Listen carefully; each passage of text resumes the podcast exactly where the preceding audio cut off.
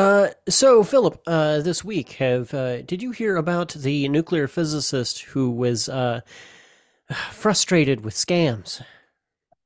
No. What about him? He uh, suffered from confusion.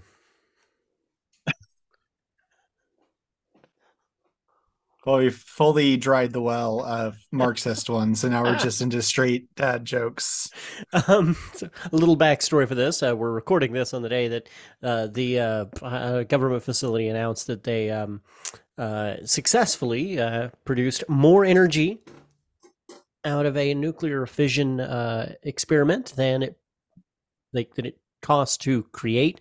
Like so made a made a fusion reaction and it they got more energy out of it than it cost to make it happen which is a huge breakthrough. But um more further background back in the 1980s uh, there was a group that claimed to have done this very thing uh, but later after uh, further analysis of their research uh, it was found that it was bullshit. They hadn't. Uh, so it's it, it's kind of like a running joke in the science community of uh, nuclear fusion is always uh, 10 years away or 30 years away. And uh, part of that is because of bad science journalism, and uh, science journalists report it as we're just 10 years away from fusion reactors. And well, we're not. That's you, you don't measure it like that. It's, you don't know. It's we're one step closer, but we don't know what the end get, like where the end point is, where it actually is functional. So, yeah, my understanding of my understanding of why this is a big deal is essentially that um, the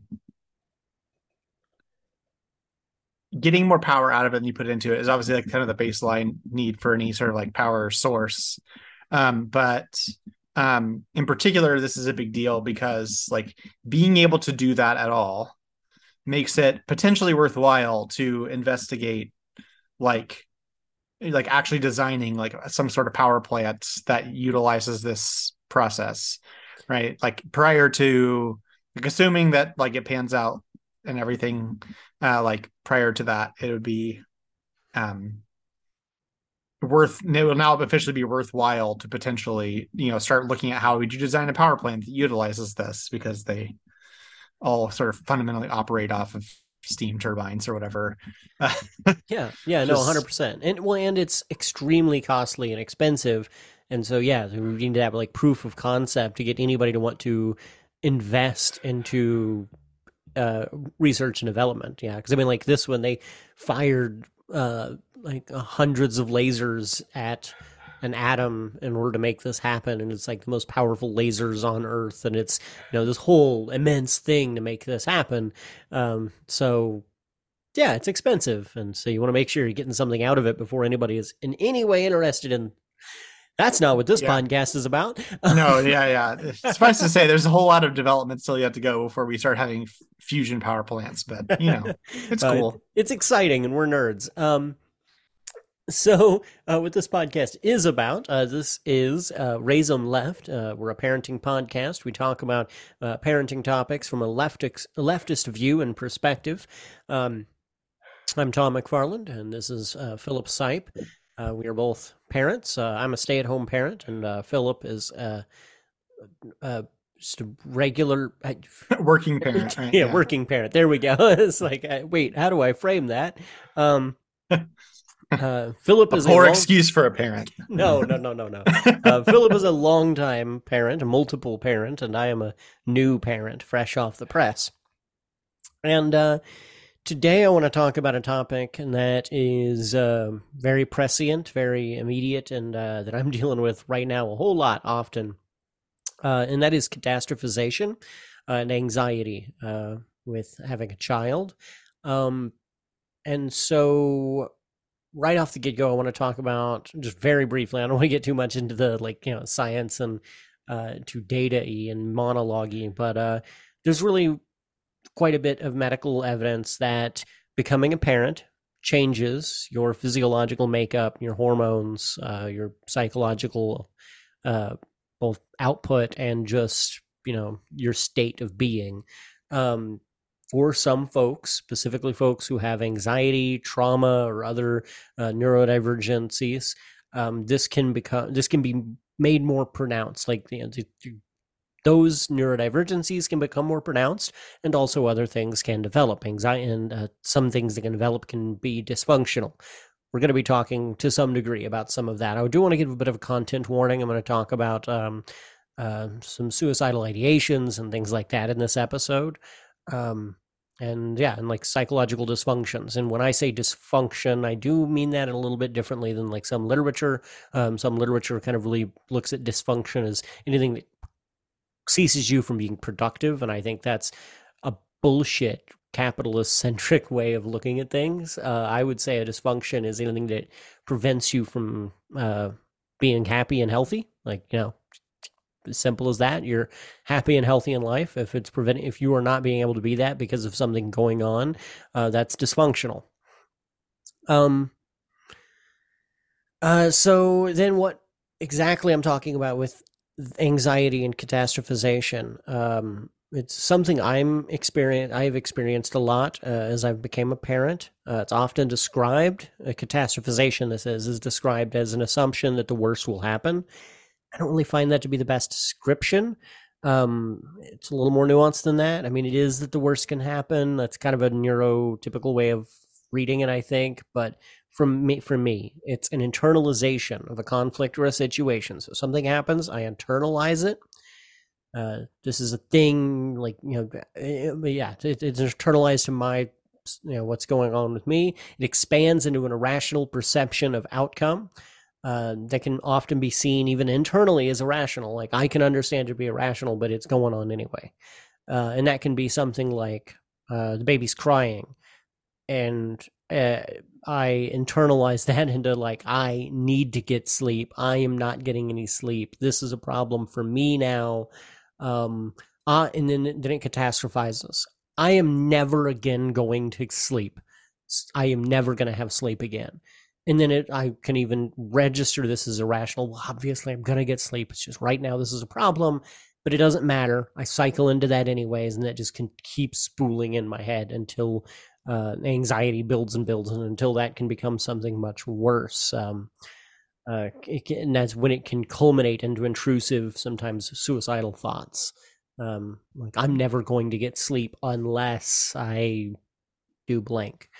Um, yeah, I often think of this as like spiraling mm-hmm. is how it kind of feels to me like you just like keep spinning and spinning and spinning and like falling continuously down a rabbit hole of um you know layered assumptions about how things will go that you know does kind of a little bit have this feature of like assuming the worst or like assuming at least like a particularly bad outcome uh even if it's not like literally the worst you could imagine, you know, it's still like a bad thing you could imagine. And then building on that and building on that until you sort of like reach this like, um, you know, like life is ruined, like over, you know, really like darker type thoughts sometimes. And I've definitely been in that position um, periodically. Um, it was especially a lot worse before I was medicated for ADHD as emotional regulation is a part of that, as we talked about in a previous episode. So, like, um,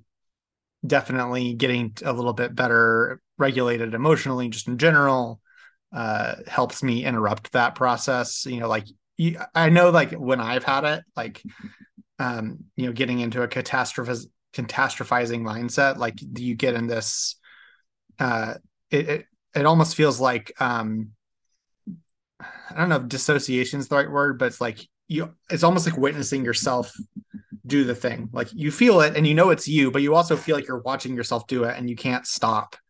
Uh like this sort of like an intrusive thought. Yeah, you have this like but it's almost we I, I understand that's probably the correct term, but like the experience of it feels different to me than those words would suggest, which is that like it's like I or who I feel like I really am, like takes a back seat to this like version of me that's like spiraling out of control emotionally and just like watching and trying to like keep interjecting like no hey look hold on but then like just can't get can't like wrest control from the emotional spiral. And it's like a little bit disturbing because you know you can't um that lack of control also means you can't like fully express that's what's going on you just keep trying to like rationalize the emotion um when you're like speaking out loud to other people or whatever and so it it's a rough and i've been there Yeah, and I and for me too, I think one of the things that makes it really hard is yeah, whenever you discuss this with somebody else in the moment, especially, a lot of folks' um, responses to try to rationalize to you, like, no, it's not because of this and this and this, and it's like, no, I know that. That doesn't stop me from thinking this. Doesn't stop me from going down this route. I know that you're not helping, um, which is, I'm, you know, and it's in good faith. People are trying to help, uh, but yeah um, but it also doesn't, for me, it does not help because it's like, I, I know it's irrational, but this is where my brain is at. Um, and for me, you know, before we even get to the what do you do about this, uh, one of the biggest things I could say you could do about this is to seek therapy and to seek, um, you know, s- s- get to, to seek healthcare. Um, and this is something that I am at a stage at. Um, we, we talked in some previous podcasts uh, in molding masculinity. I was uh, at that time I was going to therapy, and now I'm in a as a stay at home parent. I'm in a break in health insurance, um, and uh, not going to therapy right now, but I'm going to to be once I'm back on health once I'm back on health insurance. Um, and oh boy, do I need to do that! And I've uh, really came to terms and came to identify some uh, psychological, some mental health issues that I have that I previously was even in therapy was in denial that I was having issues with. Uh, chiefly anxiety. Uh, my therapist at the time was telling me, "Look, everything you write down that you've, you know, everything you've written to me of, you know, what you're experiencing, and uh, you know the." The sur- my survey answers and stuff tells me that you are experiencing astounding anxiety. And I was like, no, I'm not. I feel fine. I'm not having any anxiety at all. And it really took having a kid, having a child, first of all, and then having a child who had who is, has had and has uh, some medical issues and has had to spend some time in the hospital, and we've had some extremely scary uh, moments for me to really recognize like oh well you know like you know even aside from everything else this has given me anxiety now. Now there's an element of ptsd uh, folded into this. Um, but also yeah no there is underlying like some of these things that i have recognized as just a normal way of being are anxiety and oh boy they're a problem now. Yeah Um, it's a really really hard just in any mental health thing at all. It like the realization that I've come to having been through this process with a couple of mental things is like that there's no reference point uh, when it comes to mental health for basically anyone because everyone's perception of reality and everyone's mental experience is filtered through their brain. So, like, there's no such thing as having an experience without a brain. But if your brain has a thing that's wrong with it, right, it's all your perceptions of reality are filtered through that. And so, like, um, you know, there's um some really good metaphors for this, but like essentially it's like um if you um are going like yeah i just have you know i worry a lot about my kid you know it's just like really like kind of eats me up a little bit and everyone's like yeah parents you know they worry about their kids and that's true. You're like yeah i guess that is kind of the universal experience right? Everyone worries about their kid. But like how much like and is it like to a point that it's dysfunctional like that's hard to tell just based on the description of the thing because like no one can be like well my anxiety's at a you know 4.73 and mine's at a 6.31 you know like there's no objective measurement. You just report like i feel anxious or i feel bad or i feel stressed or whatever. And there's no way to really uh, in you know no easy way i should say to like really figure out just kind of intuitively and through casual conversation because people say things like yeah you know i'm i get stressed out about it too and yeah i struggle with that but it gets better and stuff like that. And sometimes that's true you know but like you have no ability to look at a regular at a regular functioning experience and be like oh if i was exactly who i am but without this anxiety thing this is what it would feel like and without that frame of reference, it gets very difficult to tell that you have a problem because the only way to describe the problem so that it's clear that it is a problem is to make it extreme enough that someone can recognize, well, yeah, that'd be out of control. but then you go like well mine's not out of control so it's not a problem. But that's not true. Like it's not about being wildly out of control. That's the obvious example. That's like saying like my leg's not broken because i can't see the bones sticking out like that doesn't mean it's not broken it just means it's not that broken Right. And and I think one of the things for me that makes this especially for me it makes this hard is um, a lot of this type of anxiety is I've lived with it for long enough that it has became such a part of the background noise that I only recognize the physiological signs. And so that takes some time to process. Like I mean one of the one of the things has been like a, you know uh, since uh, my son was born I've had repeated issues with uh, like jaw pain, like TMJ stuff. Mm. Um, and uh, it's because I'm clenching and grinding my teeth constantly. Yeah. Um, is anxiety like? Yeah, that's uh, exactly uh, what I was about to ask. If you hadn't said it, it was like, are you grinding your teeth? yeah, yeah, and uh, uh, you know, and there's been other, you know, other things that, you know, things that came up even before he was born. You know, I'd talk to my uh, therapist about, and it would come up, and I was like, "Well, that's just a normal thing that people do." she'd be like, "No, no, that's not. That that's not." And I'm like, "Well, I've always done it." I'm like, "Yeah, but that's because you have repeatedly been living through this set like framework of circumstances that are outside of the norm and generate anxiety in people, traumatic anxiety a lot of the times." Um, and so, yeah, like working through the underlying noise of all of that can be immensely hard. Just identifying that it's what's happening and is what is going on. Um, yeah.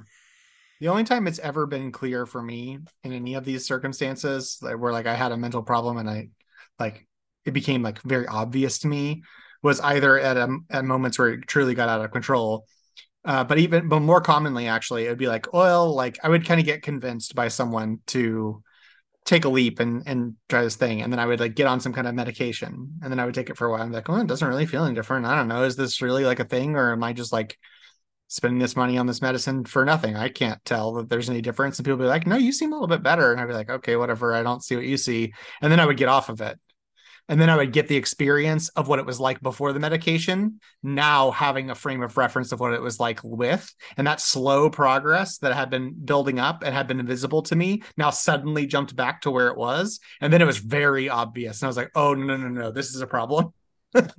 I need, I need this back. yes. And, and I think it's exactly these types of anxieties that from what I've seen from, you know, from the, from the, uh, from the literature that I've seen, tends to lend itself most to episodes of catastrophization. Um, it's uh, highly pronounced for folks who experience repeated trauma, repeated anxiety, or chronic anxiety, where things happen over and over and over and over.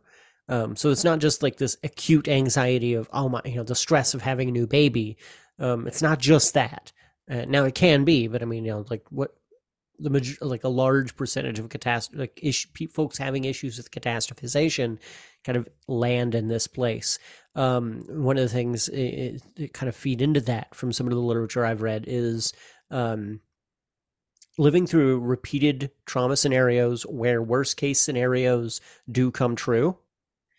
Um, so these can be domestic uh, trauma, um, mili- you know, military service related trauma, um, really any kind of a you know any life trauma where yeah no worst case scenarios actually are something real that you learn to come to expect um and so therefore you just plug them in to every instance and again like i think sometimes we don't recognize those as you know we don't think in our head okay what's the worst thing that can happen? That's what's going to happen.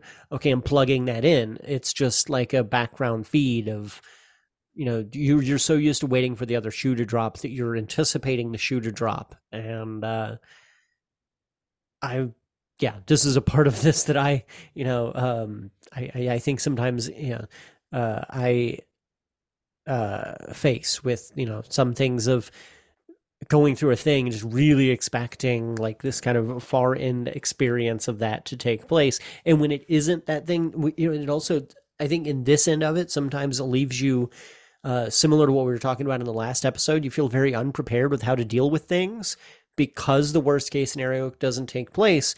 And you're like oh I didn't prepare for any of this shit in the middle. Like I prepared for the most horrific thing that could happen and nothing to happen. Didn't prepare for anything in the in between.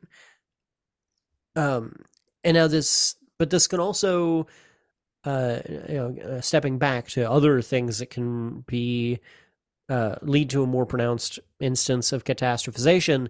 Uh, so those are internal, really, you know, a lot of internal structures that kind of lead into this. It can also be external structures. So uh, expectations from your own parents, expectations from other parents, overzealous parenting advice. Uh, you know, the the world of parenting advice is so full of don't do anything like absolutely anything you do you will find some literature out there about why that is the worst thing you could possibly do and you're going to ruin your child's life.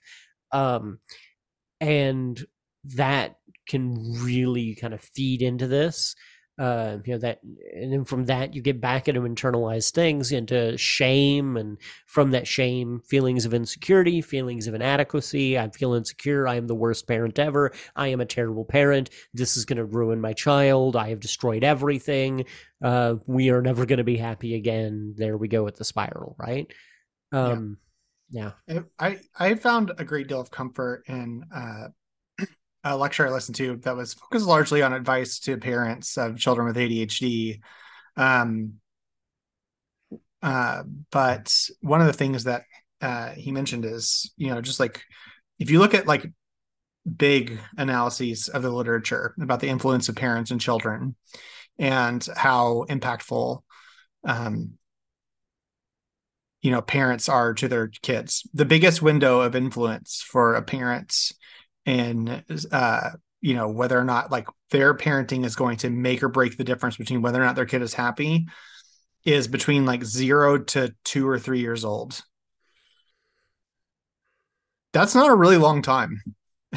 And frankly like all the stuff that parents really worry about constantly like what should i teach my kid about like all these big complicated things like it's not like you have it's not like you stop having influence after three years old. It just continues to shrink over time as you like as you lose you know influential power to like you know peer groups and mentors and you know that kind of stuff which is like normal and natural and fine. Um but like so it's not like those worries are like totally irrelevant either. But like people agonize over like all kinds of stuff and just don't focus on the fact that like frankly if you can do your best to present your child with like calm, loving, and caring environment where when they get upset, the best that is possible to do to help them feel better, be better is given to them and just help them grow up learning that like when I am when I feel bad or threatened or whatever, someone will help me and care for me and I'm can navigate the world with that assumption that there's people to support me that's like the best thing that you can do. Like that has by far the highest impact of all parenting thing and you do it in the first few years. Um and people and like just hearing that like that that was kind of the more or less like clear you know consensus of the data uh when it came to that sort of thing was like very comforting because i realized that a lot of the stuff that i was feeding shame and stuff about were like errors that I have made that I do regret doing, but aren't as um like I haven't fundamentally sabotaged my kids X, Y, or Z. It's one experience in a sea of them in a window that I don't even have the most influence anymore. These are not things that I need to be just destroying my mental state over because that's frankly going to make me make more of those mistakes anyway. I don't know. That uh also gives me more anxiety. I feel like I need to sprint down the stairs right now and read my son Karl Marx uh, Das Kapital.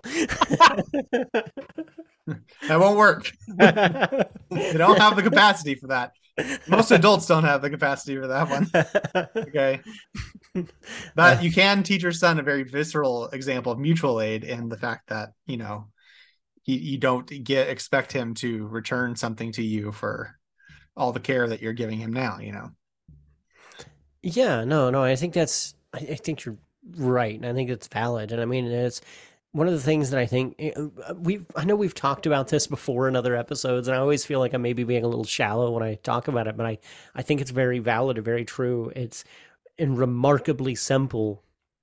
The power of just being kind and loving, and how that is not something generationally has ever been a given even among folks who were uh, like you know I, I, how am i trying to say this? Um just because our parents weren't specifically just because our parents weren't abusive doesn't mean they were good at providing those things there was so many mainstream parenting concepts that have existed and still persist that run directly contrary to this, right? Like I've been told by older folks with my son, well, you need to make sure you don't hold him too much, you know. He'll get spoiled if you hold him too much and if you coddle him too much. You need to make sure that he learns, you know, to just kind of, you know, to, to stop crying on his own. Gotta get that and, toxic masculinity in at an early age. uh, and it's you know, yeah, that's an element of it, and it's also just this element of like fundamentally backwards. Like, no, at these ages, we have a lot of data showing that the thing that children need is to be held as much as possible, is lots of coddling, lots of love, lots of care to have all of their needs met. They are not manipulating you. They do not have the psychological, mental, or, like they don't have the capacity to see color and identify shapes perfectly well. They are not, they do not have the capacity to manipulate an adult with 30 years of life experience. like, ah, and uh, yeah, it seems trite to say we'll just be loving and kind. Um, but also it's the baseline thing that yes, if you're being loving and kind, you're not going to land horribly far off the mark for being an adequate, secure parent. Yeah. And I I get frustrated with a lot of that too when it comes to like the littlest ones. Uh like you can definitely like I think some people use the manipulation rhetoric as like a justifier for um, things that they shouldn't need a justification for. Um, like, you know, I think some people get, you know, they they get what you're saying and they um, sort of internalize that and they go like okay i need to hold my child constantly even when i can't handle it anymore even when they're screaming even when they're thing and I, like not giving themselves permission to set them down. And then they go like they, in order to justify like the ability to that it's okay to also set them down sometimes uh, because they haven't gotten that piece in their head you know or they didn't fully process the complete version of the advice and only heard the part that says hold them all the time you know will go uh oh uh well they're manipulating me like they're just crying because they just want this and they're not like uh you know like they use that as a justification for doing a thing. Uh, and the problem with that is that like that justification then has its own like uh mutation as a, as it were like as you continue to use that like you start applying it to more and more things until you like imagine your child is this like master manipul- emotional manipulator that they aren't. It's just like the kids crying because it's experiencing something it doesn't like. And you may or may not be able to help with that. And it may or may not be reasonable to set them down at a given moment, you know, but like that's not because they're going like, uh, my mom isn't holding me as much as they want, as much as I want. So I know if I just make her life unpleasant enough, she'll eventually have to. Uh, and like, there's none, they, they don't have this like understanding of the social dynamics to manipulate in the first place. Like so it's it's just uh it's just a baby crying because it's upset and you know you do your best to fix that and it may or may not stop crying. And you may or may not be able to hold it for some for whatever amount of time. You just do what you can. You set it down when you can't because if you keep trying to force yourself to do something then you're going to make much worse errors. Uh, and just accept that like there's no such thing as executing parenting perfectly. It's okay to set your kid down if you can't handle them crying. Set them in a room, walk away, take a breather, get a drink, not like a alcoholic drink, but like you know what I'm saying, like take a minute, collect yourself and go back when you're capable of handling it, you know, like and if and if you that's not in a functional state like where you need a crazy long break or something like that's a thing you can address with therapy or getting diagnosed or whatever but like um it's not wrong to not to to recognize your limits or whatever you don't have to imagine your child as some uh cartoonish evil villain with a mustache and a top hat like tying you to the railroad tracks yeah, yeah, no. And if you start establishing that early, young, and you know, you're gonna that's just gonna get worse as they get older and as they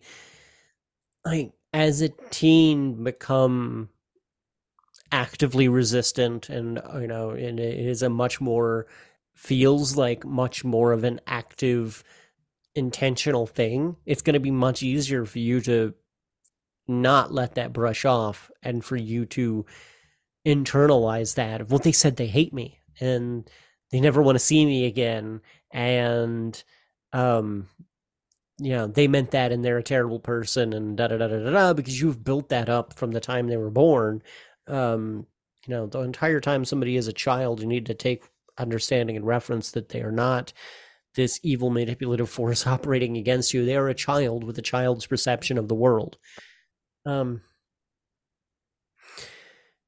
and so going from there into you know and into the you know or young childhood how to address when you find yourself catastrophizing when you find yourself spiraling into this stuff i think the most one of the most important things for me and that we've been really hitting on here is addressing the insecurity uh, and anxiety that is and you know, that is existent in this. So, you know, self assurance, reinforcement of self esteem, learning to believe and trust in your own abilities and your own competency competencies, and seeking that reinforcement out from a close networks of close network of friends and a support group right? Have a support team. Have people who support you. And when we say support you we don't just mean making meals and making formula bottles. It's also this kind of stuff you know hey i need somebody to just tell me i'm doing a good fucking job that i'm doing the thing i'm supposed to be doing and and also that i'm to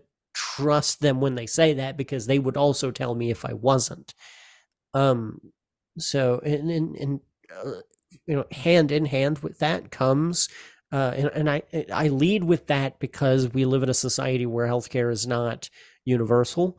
Um, so it's not accessible to everyone and it is not out there for everyone. Um, but if it is out there for you, if it is accessible to you, um, access therapy, medication, and support. Like for a lot of this, like I can't really give great advice on how to overcome anxiety, which is like mine, the core of all of this catastrophization I have is anxiety. I'm really recognizing that now. I don't have good answers for how to deal with that because honestly, answer number one comes from medication for me. Um, now, it doesn't for everybody, but I know for me, I'm quickly recognizing okay, no, I need, there's some core things going on here. I need to get medicated for then therapy and other stuff to be able to work and deal with some of this. Um, so seek that out as best you can. Um, and I, I, would say like also a thing that you can do is just like be aware this is a thing that can you can do. Like catastrophization is a thing. Like have that as a model in your head and be mindful of how you feel which is hard. It takes practice. Like there are techniques and meditations and stuff like that that can help you be more mindful. But just like being more self-aware of your own state uh like that kind of like metacognitive awareness can really help you interrupt some of these things. Like um uh i won't go into the rabbit hole of this but like uh, a subset or sub feature of some versions of adhd is a thing called rejection sensitivity disorder where uh, people like the perception that someone might someone has or even might reject you uh, it, it causes this like big painful uh, anxiety in you um, and it has to do with a lot of like environmental and like stuff that has to do with all of that. I won't get into it. Suffice it to say this is a feature that people have and it's a thing that i struggle with. And when i didn't know about this like i just felt these really bad emotions sometimes especially around the, you know things where i was getting criticized or um, i thought people perceived me as bad in some way. Uh, and i didn't really understand them and i just would catastrophize but once I learned about rejection sensitivity disorder, just knowing that was the thing, I could start to feel this way and be like, wait, I think I think this is rejection sensitivity disorder happening to me. I don't I'm not going to try to like rationalize it away fully here. I'm just going to like recognize that's how it probably why I feel this kind of way that I kind of recognize is maybe out of proportion and just like be like, okay, I feel this way. It's okay. It will go away. It will take some amount of time but it will go away and then I will be fine. And when I am fine, we can look back and revisit and determine whether or not there was a rationality there that I should be concerned about. But right now is a bad time to do that because I will not arrive at a good conclusion. I just need to accept that I feel this way and wait for it to pass. Because all you could do. A hundred percent. I I have issues with sensory input. Um, uh, likely, uh, autism, but that is another thing that I need to seek um, diagnosis for. Um, but this has been something that I've not realized until relatively recently, and uh, the realization of that has caused me to go through, yeah, like things that in the past just caused me to spiral and catastrophize because I couldn't handle what was going on. I didn't know why, and I just spiraled until I got crushed now I recognize when that's happening, it's okay, I have too many sensory inputs going on at the same time, or the wrong sensory inputs happening. And I need to shut some of those down. I need to put on headphones. I need to darkroom myself. I need to do something that minimizes some of those sensory inputs. And then the pressure releases a little. Um, I didn't have that ability until I was in my late 20s. Um, it took 28 years to be able to do that, uh, if not more than that. Um, it, you know, yeah, that being able to just recognize what's going on in the moment and identify it and, you know, call it out for what it is in your own head um, helps immensely. Uh, you know, and it's, again one of the things that you learn to do in therapy you know nobody ever really says what it is you do in therapy and i would argue that that is one of the biggest things you do in therapy is learn to identify that those things happening to you and then go through that. Okay i understand what's happening to me. I know why this is happening. I know what's going on. That makes it better. Like um well if you have realized through this conversation that you love uh raise them left then there's a few things that you can do. You can, uh, if you're on YouTube, you can like the video. You can uh, catastrophize that subscribe button. um, and if you uh, if you would like to spiral all the way down to our Patreon page at patreon.com slash raise them left and contribute to us financially, that would be pretty sweet. Uh, uh, if you're on some other platform, I don't know, interact in whatever way makes sense uh i don't know all the things but hail, hail us we appreciate any yeah we appreciate any support you throw our way. Uh leave a comment or something you know. Thank you all. Have a wonderful morning afternoon evening or whatever other time of day it is. Thank you